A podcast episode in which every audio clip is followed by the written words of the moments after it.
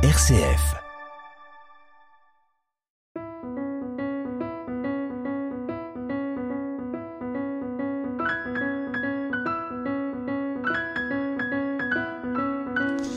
Bonjour à vous tous et à vous toutes. Très heureux de vous retrouver pour cet avant-dernier numéro de la saison 2022-2023 d'À plus d'un titre. Notre invité aujourd'hui, Roland Fournel, pour un livre magistral, La sidérurgie dans la Loire 1815-2022, euh, aux éditions Actes Graphiques. C'est Clément Bonsignor qui est à la réalisation technique et on salue toute l'équipe de l'IRA Saint-Etienne et de RCF qui nous permet de réaliser ces émissions puis de vous les mettre à disposition sur l'antenne et sur les sites par la suite. Voilà.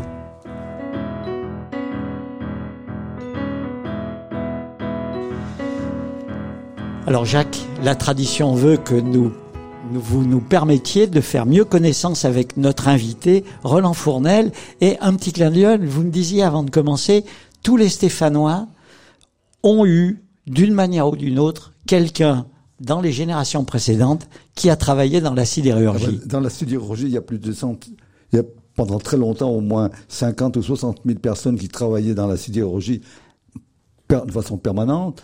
Donc euh, les vieux Stéphanois de plusieurs générations ont forcément un certain nombre d'ancêtres qui ont travaillé dans la sidérurgie. Voilà, ça a été le cas, vous nous en parlez tout à l'heure. Alors, euh, Roland Fournel, vous êtes membre actif de l'association de recherche historique de Rive-de-Gier, architecte, ingénieur de ce qui fut il y a longtemps la Courlie, puis 20 ans au service technique de la ville de, de Rive-de-Gier, avant de terminer votre carrière à l'aglo de l'île d'Abo. Et nous vous avons déjà invité, c'était le 9 février 2018 pour votre précédent livre chez le, chez le même éditeur, dans la même collection, qui était Compagnie minière et mineur de Rive de Gier. Ou du Gier, plus exactement. Voilà. Alors, la question, c'est que quand on lit votre livre, on se dit, mais ce monsieur, il est historien c'est un chercheur euh, patenté de l'université. Il a pendant 50 ans, 40 ans labouré les bibliothèques, etc. Et puis on découvre que c'est pas le cas. Bonjour. Non, je me suis mis à la recherche historique très progressivement, euh, en particulier en adhérant il y a 30 ans à l'origine de l'association des Rives de Gier, la RRH, là, que vient de citer M. Plaid. Euh, et j'avais été impressionné euh, notamment par la thèse universitaire de Félix Salardon, qui était un de nos adhérents au début et qui, qui faisait un petit peu le, euh, qui était responsable aussi de cette association, qui avait écrit une thèse sur la ville de Rive-de-Gier entre 1760 et 1860. Et j'avais vu la richesse un peu de, de cette histoire, du patrimoine, des hommes, des, des entreprises, etc. Alors, quand j'étais en activité, je me contentais pour l'association de faire des, des, articles sur le, notamment sur le canal de Givor, les sujets locaux qui, qui intéressent donc les ripagériens, le canal de Givor, les crues et les ponts de, de Rive de Gier, euh, mais aussi voilà d'autres, le barrage de Couzon, etc. Et puis depuis que je suis retraité, j'ai beaucoup plus de temps. Et j'ai fait un travail beaucoup plus conséquent, euh, dans un premier temps donc sur les, compagnie minière du, du G et des mineurs. Euh, et, maintenant, là, depuis, j'avais attaqué il y a cinq ans le domaine de la sidérurgie, qui est lié à la mine quand même, très intimement, on va le voir, surtout dans les périodes de création de cette industrie. Et, ce qui m'a permis de, voilà, de, faire des ouvrages, euh, de faire cet ouvrage aujourd'hui.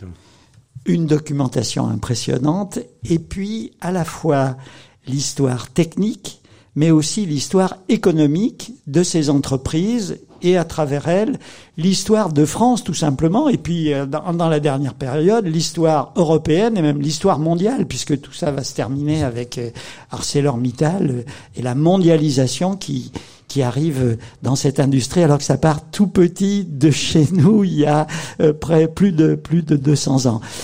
L'économie est très importante dans votre travail. Oui, certainement. Alors on est obligé de parler de la technique parce que parfois c'est un tournant dans cette euh, dans ce type d'activité hein, quand il y a des nouveaux procédés etc qui changent les, la productivité etc qui changent les secteurs d'activité. Mais euh, il me semblait important, de, parce que c'était un domaine qui avait été moins fouillé, de regarder les, les résultats des entreprises. Donc j'ai cherché dans la presse économique.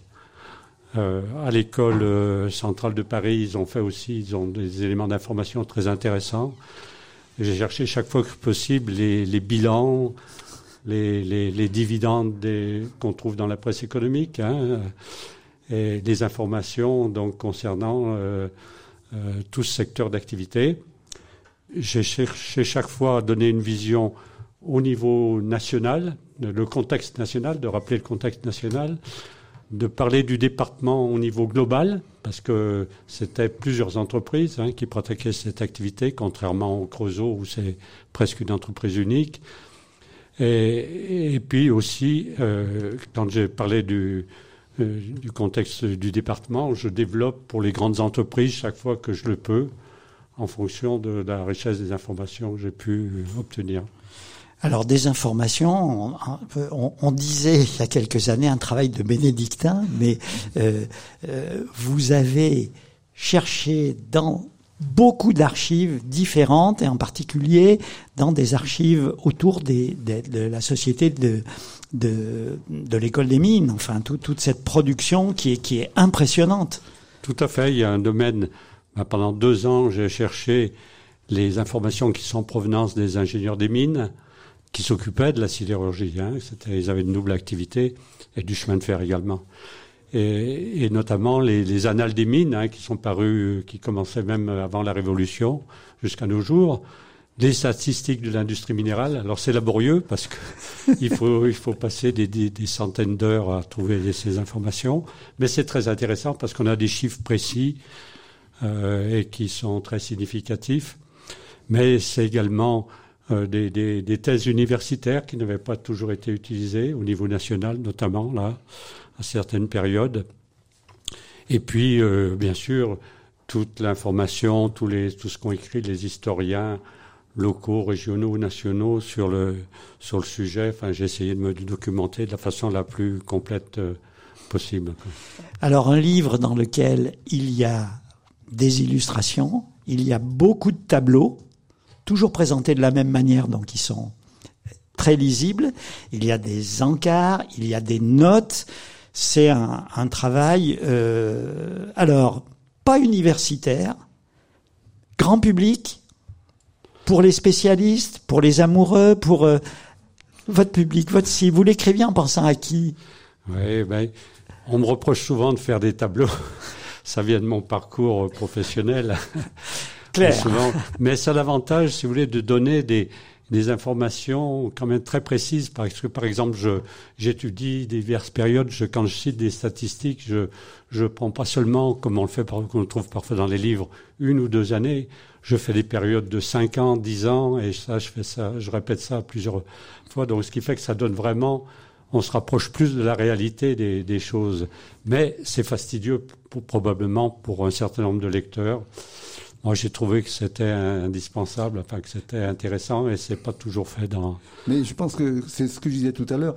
Pour pour les lecteurs stéphanois, on retrouve tout au long du livre des, des entreprises où on, on, a on a des ancêtres qui ont qui ont travaillé. Donc on, on est en permanence dans le sur le terrain de cette façon-là. Moi, je sais que mon, mon arrière-grand-père était maître de forge aux aciéries de la marine, la marine et d'Omécourt. Et ça a été le premier, il a vu le premier ingénieur arriver aux aciéries de la marine et d'Omécourt. Donc quand cet ingénieur est arrivé, tous les, quand ils, ils démoulaient un, un, canon, un un énorme c'est des canons énormes. Quand il démoulait un canon, il faisait dans la cour un immense amas de, de, de branchage. Il jetait le, cam, le canon dessus les branchages prenaient feu et ils pensaient que c'était une façon de le faire refroidir moins vite. Et ils faisaient ça régulièrement. Et puis quand l'ingénieur est arrivé, il a dit qu'est-ce que vous faites là?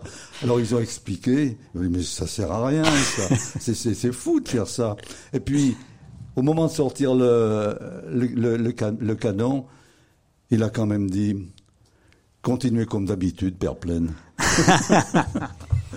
voilà. voilà. Ce que je, vous disiez, beaucoup d'emplois parce qu'effectivement, L'entreprise euh, des forges et aciéries de la marine, qui est devenu en 1903 Marine Homme Court, eh ben, je, donne l'information qui, à mon avis, est peu connue, qu'avant la guerre de 14, c'était devenu le plus gros sidérurgiste français. Parce qu'il avait des, hauts fourneaux, il avait des actions à Givors, mais ils avaient des hauts fourneaux à, au près de Bayonne, et ils avaient surtout cette fantastique usine d'Aumecourt avec huit hauts fourneaux, et c'était des sidérurgistes qui, qui dépassaient ou qui étaient l'égal du groupe de Wendel, qui était le plus grand sidérurgiste à l'époque, mais qui était aussi implanté en Allemagne. Donc voilà une information intéressante et qui est peu connue. Alors après, cette entreprise, avec les guerres, va connaître divers problèmes, mais et, et, maintenant, à l'endroit où donc mon grand-père avait donc démoulé ce, ce, ce, canon, on a organisé dernièrement la dictée de la de la la, la, la, dictée de du, du, du Tour, de France, France et, et, celle c'est de à voilà. Nova Série. Voilà. Au cinéma Nova Série à Saint-Chamond. RCF. Eh bien, nous allons nous plonger dans ce, ce travail de Roland Fournel, La sidérurgie dans la Loire, de la Loire, paru aux éditions Actes Graphiques. Alors, pour nous aider à nous y retrouver, vous scandez votre livre en plusieurs périodes, ce qui fait que on, suit euh, l'évolution, le, grandissement progressif de cette industrie qui part finalement d'un de quelque chose d'assez moi que j'ai découvert assez étonnant c'est que Saint-Et la région c'était super parce qu'il y avait du charbon il y avait du fer voilà c'est-à-dire que le départ euh, véritable de la sidérurgie, moi je le situe personnellement en, en 1815. C'est le début du livre. Quand Jackson est venu, Jackson c'était un Anglais que le gouvernement français a fait venir et a aidé. Très, très important, on va voir tout au long du voilà. livre l'importance de, de, la politique industrielle de l'État, de, de, de, de tous les régimes.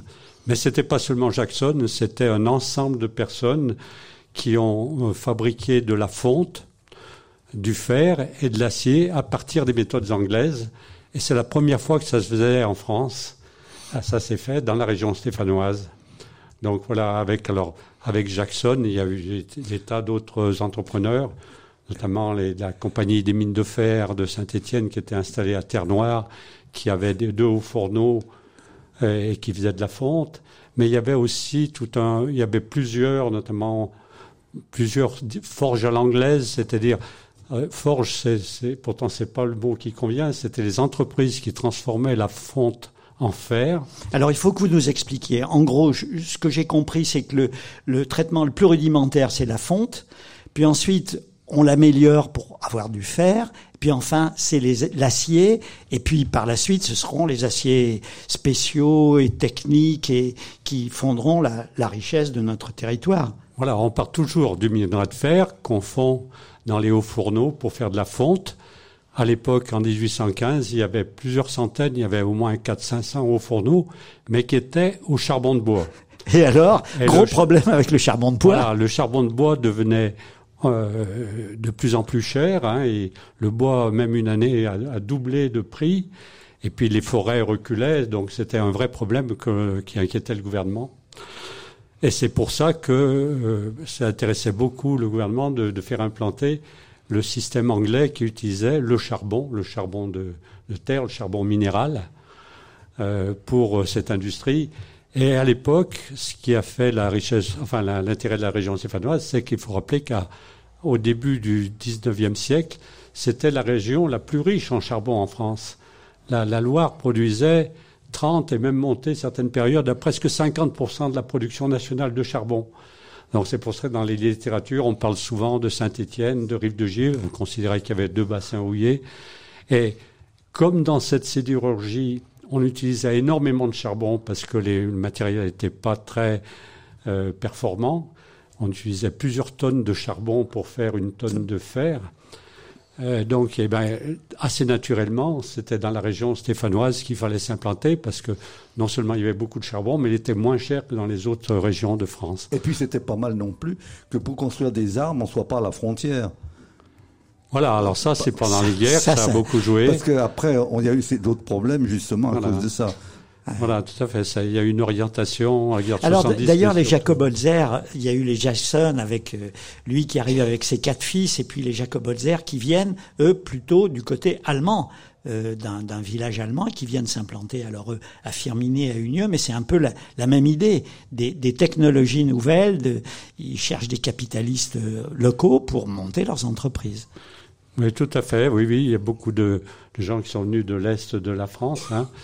Ce qui est remarquable aussi, c'est que c'est à la fois des ingénieurs qui ont lancé cette industrie, qui ont beaucoup aidé à, à, traduire la volonté gouvernementale, notamment les ingénieurs Bonnier et de Gallois. Mais c'est aussi beaucoup. Alors Bonnier, c'est celui dont on voit le buste. Euh, voilà, hein.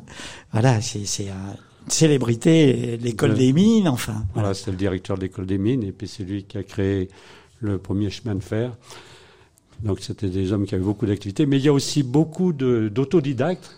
Vous parliez des Holzer, c'est des personnes euh, comme Barouin, comme les frères Marel, un peu plus tard, là on est plutôt au milieu du 19e siècle, qui étaient des autodidactes, des gens qui avaient, qui, avaient perfectionné leur métier en changeant d'entreprise et en devenant petit à petit, en montant dans la hiérarchie, et qui devenaient après, qui ont su, en s'alliant bien sûr avec des capitalistes, et qui ont su monter des, des usines qui sont devenues après le milieu du 19e siècle très importantes. Quoi, hein. Donc, c'est des aventures humaines, techniques, humaines. C'est impressionnant ça.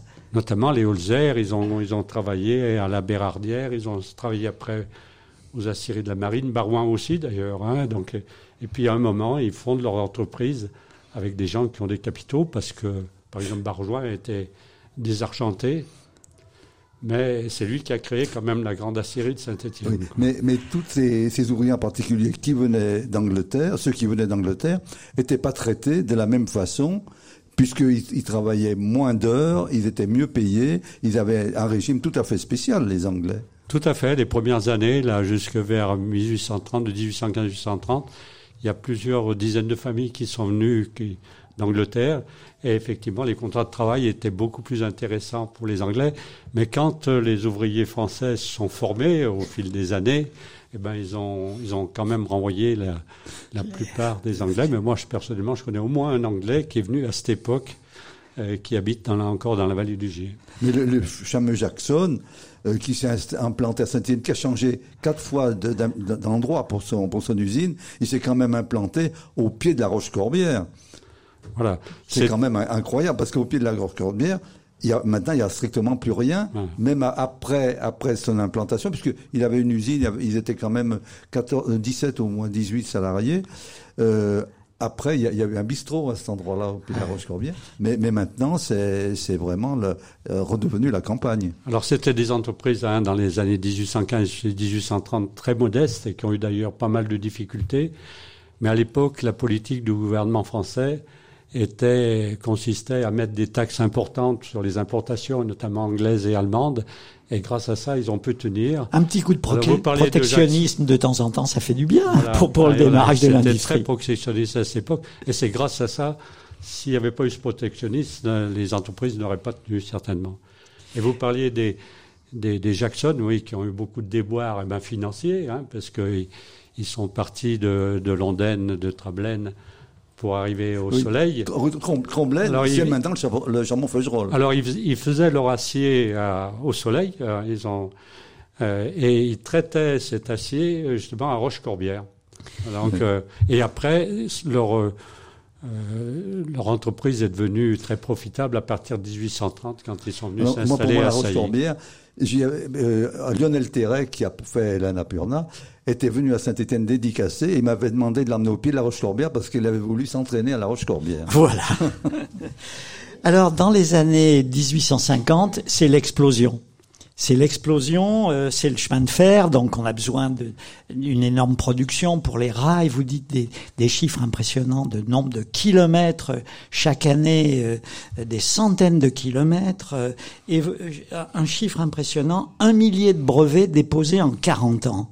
Ça veut dire qu'ils surfent sur l'innovation technologique, nos Stéphanois. Ils sont pas mal quand même. Ah oui, tout à fait, oui. À cette époque, c'était l'époque d'une grande inventivité, oui.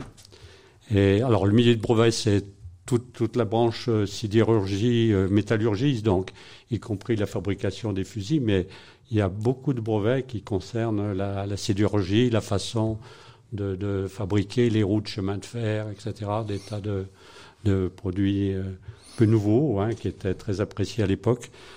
Et vous avez raison, 1850, ça marque l'époque de création des grandes entreprises et d'un grand développement de ces entreprises jusque en 1880. Alors, on va citer les deux plus grandes. On en parlait de d'une, on va, on va rappeler l'entreprise Saint-Chamond, les forges et aciéries de la marine. Mais euh, une entreprise qui est moins connue, qui était pourtant encore plus importante que les aciéries de la marine, c'était l'entreprise Terre Noire, oui. La Voulte et Bessèges. Hein, qui fera a- faillite d'ailleurs, qui a disparu, qui a- oui. qui a qui disparu. a disparu avec la crise de 1880, 1880. qu'on pourrait évoquer rapidement, et qui avait donc une très grande usine à Terre-Noire avec plusieurs milliers d'ouvriers, et qui euh, était le plus grand sidérurgiste du sud-est de, de la France. Quoi, hein. Alors parlez-nous un peu des Marelles. J'ai l'impression que c'est une famille, euh, c'est les Atrides là, ils se, les frères, les fils, les cousins, c'est à Rive de Gier, il y a, y a- il y a du remue-ménage là. Alors les frères Marel, c'était, bon, c'est le père qui a fondé l'entreprise, qui et puis les et qui est descendu à Saint, de Saint-Martin-la-Plaine à Rive-de-Gier hein, pour euh, bénéficier du transport sur le canal de Givors. On retrouve euh, vos travaux autour du canal. Et puis c'était six, six, six enfants, six frères, voilà, dans la même entreprise. Les Jackson, c'était quatre. hein, donc on trouvait ou des familles nombreuses, pareil, des gens qui se formaient sur le tas et qui ont qui se sont installés en 1853 à Rive-de-Gier et qui ont dès 1855, ils avaient une usine à, à Rive-de-Gier, ils avaient une usine à, Marseille. Et peu de temps après, euh, une quinzaine d'années après, ils ont créé une usine sur le site de Châteauneuf, qui est limitrophe de Rive-de-Gier, qui est encore la seule usine sidérurgique qui subsiste actuellement. Mais à l'époque, Marel, en 1970, c'était 2000 emplois, presque 2000 emplois. Maintenant, il y en a 300. Il y a une petite unité à Saint-Chamond qui, qui, qui, qui- Et à Rive de Gier, ils ont conservé la, la cheminée. La cheminée quand on passe. la cheminée, mais dans à, l'autoroute. à Rive-de-Gier, on fait toujours de l'acier. Mm. Hein. Alors là, c'est des, c'est des aciers spéciaux, hein, donc il y a toujours des fours, un four électrique et un grand laminoir exceptionnel, un des plus grands dans, dans le monde, et c'est pour ça que euh, dans cette usine, on vend encore des produits à l'exportation, et notamment aux États-Unis, et, et même un petit peu en Chine, ce qui est extraordinaire. RCF. La joie se partage.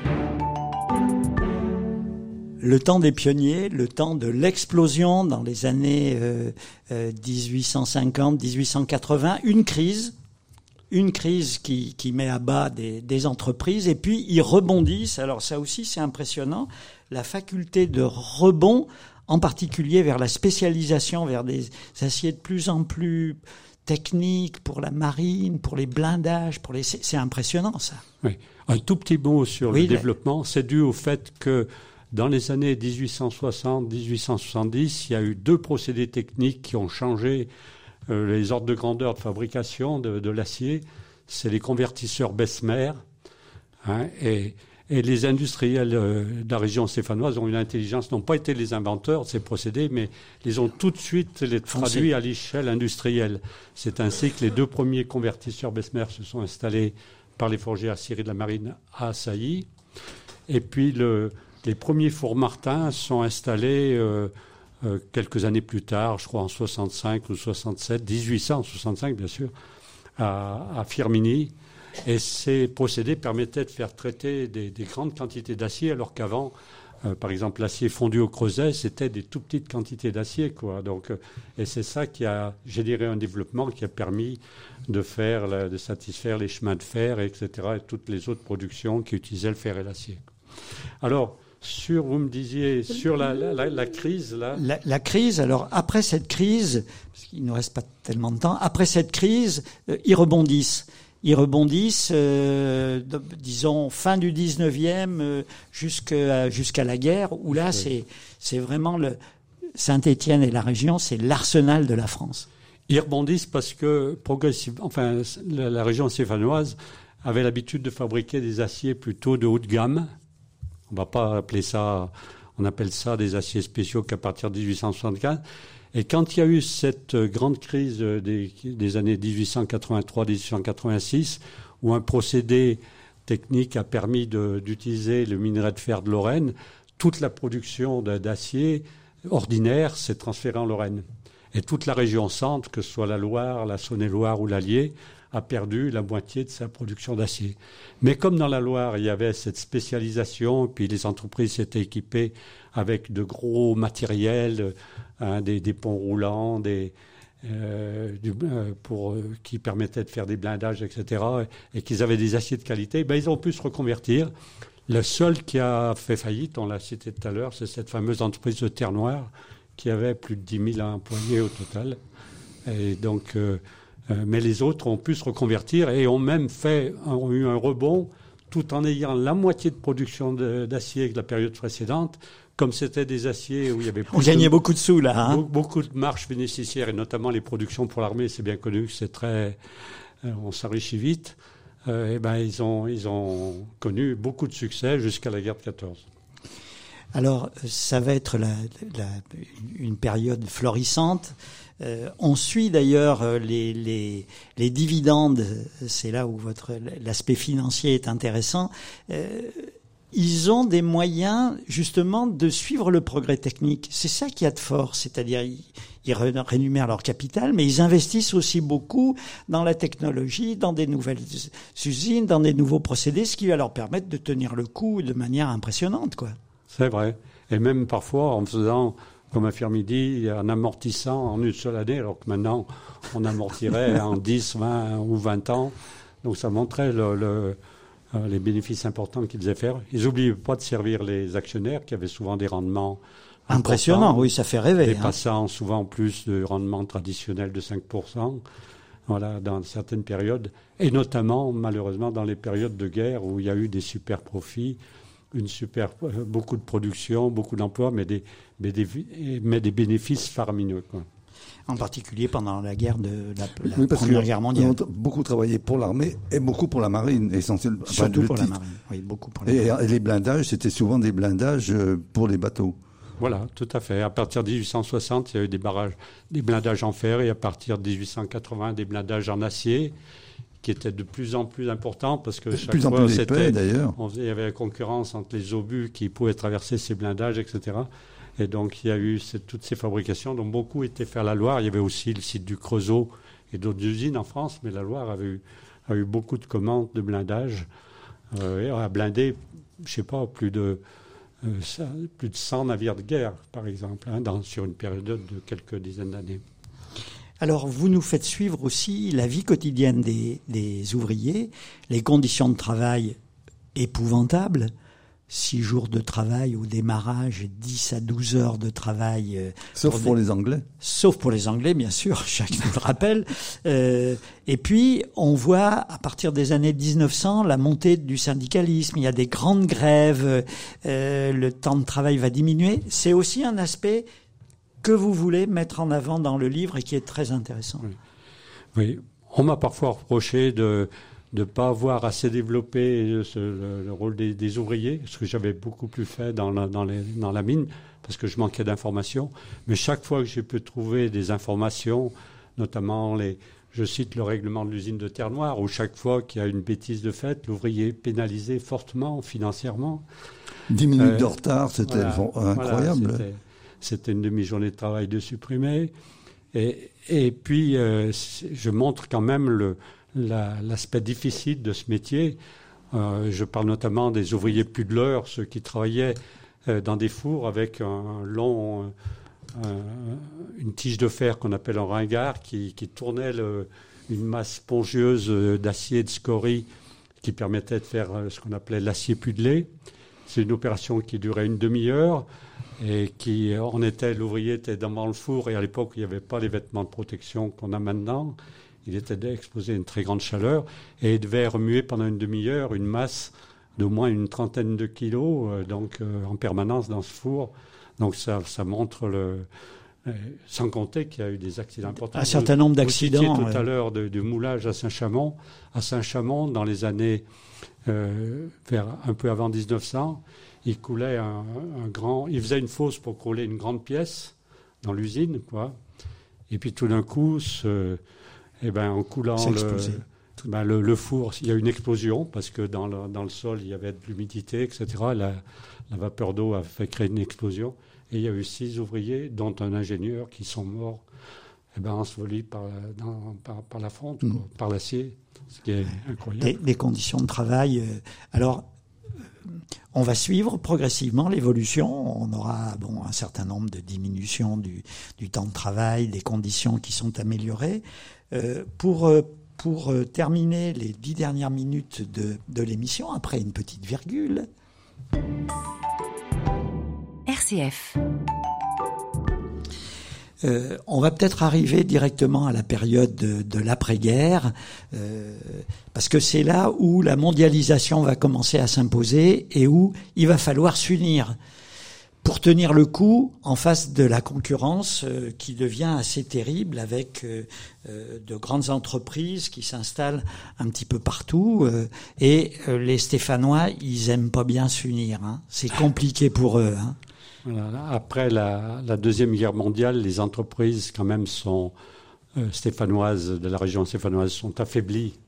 hein, parce qu'elles ont tourné au ralenti, elles ont tourné pour les Allemands, elles ont fait, elles n'ont pas du tout fait les bénéfices qu'elles avaient fait à la Première Guerre mondiale. Et donc, ça a été une période difficile. Et, et à partir de ce moment-là, c'était la période de euh, fondation de l'ACK, Communauté européenne de charbon, et de charbon l'acier. et de l'acier et de l'acier. Donc les, les investissements, les pilotages se faisaient au niveau de l'Europe. Et il y avait une très forte euh, euh, pression pour, et notamment si on voulait obtenir des financements, c'était quasiment obligatoire et ils avaient plein de financements. Euh, c'était de se grouper. Alors le premier regroupement, c'était la CAFL de 1953 à 1970 qui a Compagnie des ateliers et des forges de et la des Loire. forges de la Alors, Loire. CAFL. Des CAFL.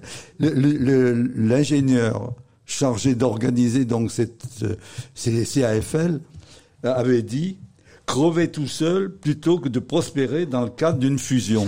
C'est dire comment la fusion a été faite dans les meilleures conditions. Voilà, là, juste après la fin de la guerre mondiale, il y avait déjà des contacts et puis notamment prise par Monsieur Malcor, je raconte ça. Et Alors, lui ce deux Malcor, dites-nous un mot. Il- il- vous le suivez pendant longtemps, c'est un type formidable. Ah oui, c'est un ingénieur de, de premier plan. J'en discute avec un monsieur dans la salle euh, qui, a dirigé, donc, euh, qui a eu des rôles de directeur euh, et puis de président parfois de la CFL. Il a même été pendant deux ans euh, président de Creusot-Loire les deux premières années, 70-71. Et grâce à ça, d'ailleurs, on trouve des, des documents aux archives départementales de la Loire. Voilà, parce qu'il a, c'était un ingénieur de grand talent qui a réalisé cette tâche très difficile de la fusion d'entreprises qui, qui avant étaient concurrentes. concurrente, parce que- et puis qui faisait les mêmes choses. Donc Voilà. pour, pour rationaliser tout ça, c'était donc compliqué. voilà, il fallait arrêter des, euh, des domaines qui étaient très déficitaires, il fallait arrêter des doublons parce qu'il y avait plusieurs aciéries dans la, dans la Loire. Alors finalement, c'est celle de Saint-Étienne qui a été retenue parce que c'était la plus récente, la plus moderne. Ouais, il fallait rationaliser les choses et puis faire travailler toutes ces personnes ensemble qui, qui, voilà, Qui comme pas vous envie. disiez, qui n'en avaient pas l'habitude et qui étaient Concurrent. concurrentes. Et voilà, c'était pas facile. Et il est arrivé quand même à faire un ensemble cohérent à la fin de cette période et dans lequel il y a eu un nouveau stade de recrutement Ça a été 1970, Creusot-Loire, cette Voilà, fois-ci. Creusot-Loire, qui a consisté à Nouvelle fusion encore. voilà, qui, qui réunit la SAFL avec la grande filiale de, euh, de, de la, de Schneider SA au Creusot, la SFAC. Fac. Deux unités la même, même importance, à peu près 15 000 ouvriers, le même, à peu près le même chiffre d'affaires. Et d'ailleurs, quand ils se sont mariés, c'était à égalité. Et, malheureusement, bon, cette affaire de Creusot-Loire a mal tourné parce que d'abord, il y a eu les premières attaques, c'était quand le baron Empin en 73 Alors là, là, Ah. il y, a, il y a eu quelques arcandiers entre guillemets, et pas mal. Le baron Empin, c'était, c'était un, un, un chouette là, hein. Alors, c'était le principal, c'était un, Scandale. ça. un grand voyageur, un, Il connaissait rien. un playboy qui connaissait rien, mais qui avait beaucoup de capitaux, qui était le principal actionnaire du groupe Schneider. Et il a racheté légalement 34% de Marine Firmini, qui était la holding, c'est-à-dire la société financière qui était à la tête de- des entreprises de la Loire. Alors que c'était illégal. Alors il a perdu aux tribunaux après une année de, de justice, il a perdu, mais il a été obligé de revendre ses actions et c'est le groupe de Wendel qui les a rachetés.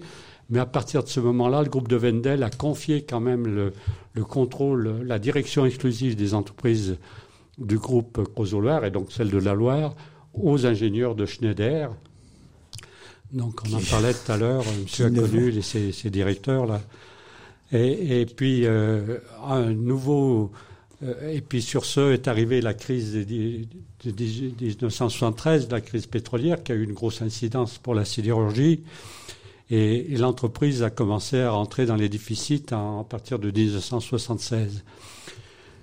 Elle a fait aussi des, des investissements. Euh, l'entreprise, le, Creusoir marchait assez bien, mais ils ont fait de, ils avaient 53 filiales, et notamment des grandes filiales à, l'étranger, dans tous les pays du monde, dans plusieurs pays du monde, et notamment aux États-Unis. Et c'est là où ils ont fait surtout des mauvaises affaires. Et donc, euh, euh, ça s'est mal passé. Alors, à partir de 76, à partir de 80, euh, donc pour se désendetter, eh ben, Creusot-Loire vend à Usinor l'usine du Marais de Saint-Étienne, donc, et puis une très belle usine qui avait à Dune dans le nord, qui avait une très forte rentabilité. Se dessaisit de ces deux usines. Et puis à partir de ce moment-là, il y a eu aussi un épisode difficile parce que à la place des ingénieurs des mines, c'est les financiers. Les financiers et le fameux Didier Pinot-Valenciennes, c'est pas une vedette lui non plus. Qui hein. était à la tête à la fois de, de Schneider SA et de, du groupe Cosoloir et qui est un financier qui réagissait en banquier, c'est-à-dire quand il y a plus de deux années de déficit, on croit plus, on cherche à se débarrasser de l'entreprise. Alors lui, à partir de 83, il a voulu sauver euh, le groupe Schneider SA, que, que le gouvernement euh, euh, puisqu'il y avait eu des négociations un peu vis-à-vis de l'état de l'entreprise qui est inquiétant.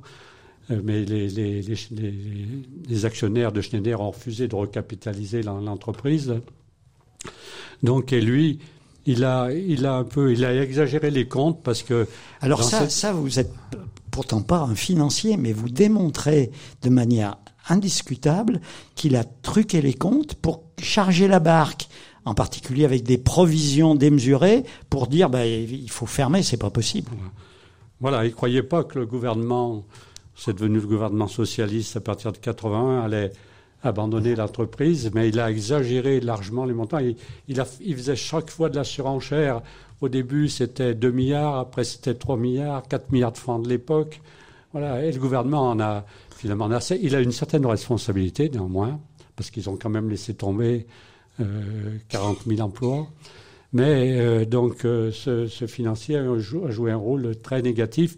Et c'est un universitaire qui, 15 ans après l'arrêt de Creusot-Loire, a analysé les comptes et a montré que cette entreprise, dont certains disaient qu'elle ne valait rien en 1974, avait remboursé 60, 65, 66 toutes ses dettes. De, son, de, ses, de ses, pratiquement toutes ses dettes.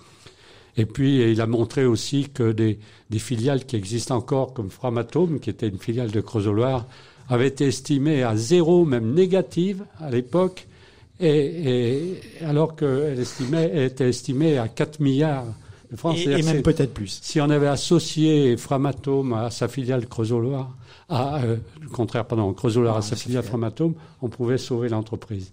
Mais c'est là où il y a une responsabilité du gouvernement, c'était pour eux, c'était la possibilité de racheter cette superbe filiale euh, pour zéro, quoi, pour rien du tout. Alors, euh, un petit salut peut-être à deux entreprises qui sont nées, qui étaient toutes petites puis qui sont développées, euh, euh et Hermont, qui sont deux entreprises magnifiques de notre territoire, qui sont voilà partie de de, de, de toutes petites unités de, de l'époque de Creusot-Loire. Et là encore, moi je me dis, on retrouve le talent, l'inventivité et le courage industriel des, des gens de chez nous, quoi. Alors on peut même en citer trois. On, peut, on peut, rajouter Olotte. Olotte, quand bien vous, sûr. Quand vous allez à à Lyon, au bord de l'autoroute, il y a le siège social de, de Lot, où il y a 400 salariés actuellement. Et Lot, c'est plusieurs milliers de salariés. C'est le leader européen des, nacelles et des matrices. Voilà. il y a aussi donc, euh, euh, donc euh, les fabricants de, de centrales d'enrobés mobiles, Voilà, Hermont. Hermont, hein, qui est une filiale de d'un groupe euh, qui marche euh, très bien aussi, hein, qui est un des leaders euh, européens. Et puis Kextral aussi pour l'extrusion, une belle entreprise. Donc il reste quelques morceaux. De... Et puis il reste la, l'entreprise de, de Châteauneuf-Rive de Gier, donc qui est maintenant qui appartient au groupe ArcelorMittal, ArcelorMittal, où on fait encore de l'acier que j'évoquais, mais voilà des toutes petites quantités. Dans cette usine, on fait actuellement moins de 40 000 tonnes. À l'époque de, Marel, on quand Marel a vendu à Crozoloir, il faisait 200 000 tonnes d'acier. Voilà, bah écoutez, vous avez compris que c'est une aventure, une aventure industrielle, une aventure humaine, un, travail euh, pluridisciplinaire, je dirais. C'est peut-être aussi la, la, chance que vous avez de ne pas être un universitaire spécialisé que dans un domaine, mais de tirer tous les fils pour qu'on comprenne cette, cette, cette histoire. Euh, voilà. Merci à tous. La semaine prochaine, ce sera la dernière émission de la saison. Bénédicte Desmazeries nous présentera l'intrus chez Plomb et ce sera notre collègue Solange Simon qui sera à notre place. Merci à tous. Merci à Clément. Merci Jacques. Merci Roland. Et à bientôt. Et merci à l'IRS Saint-Etienne et à RCR.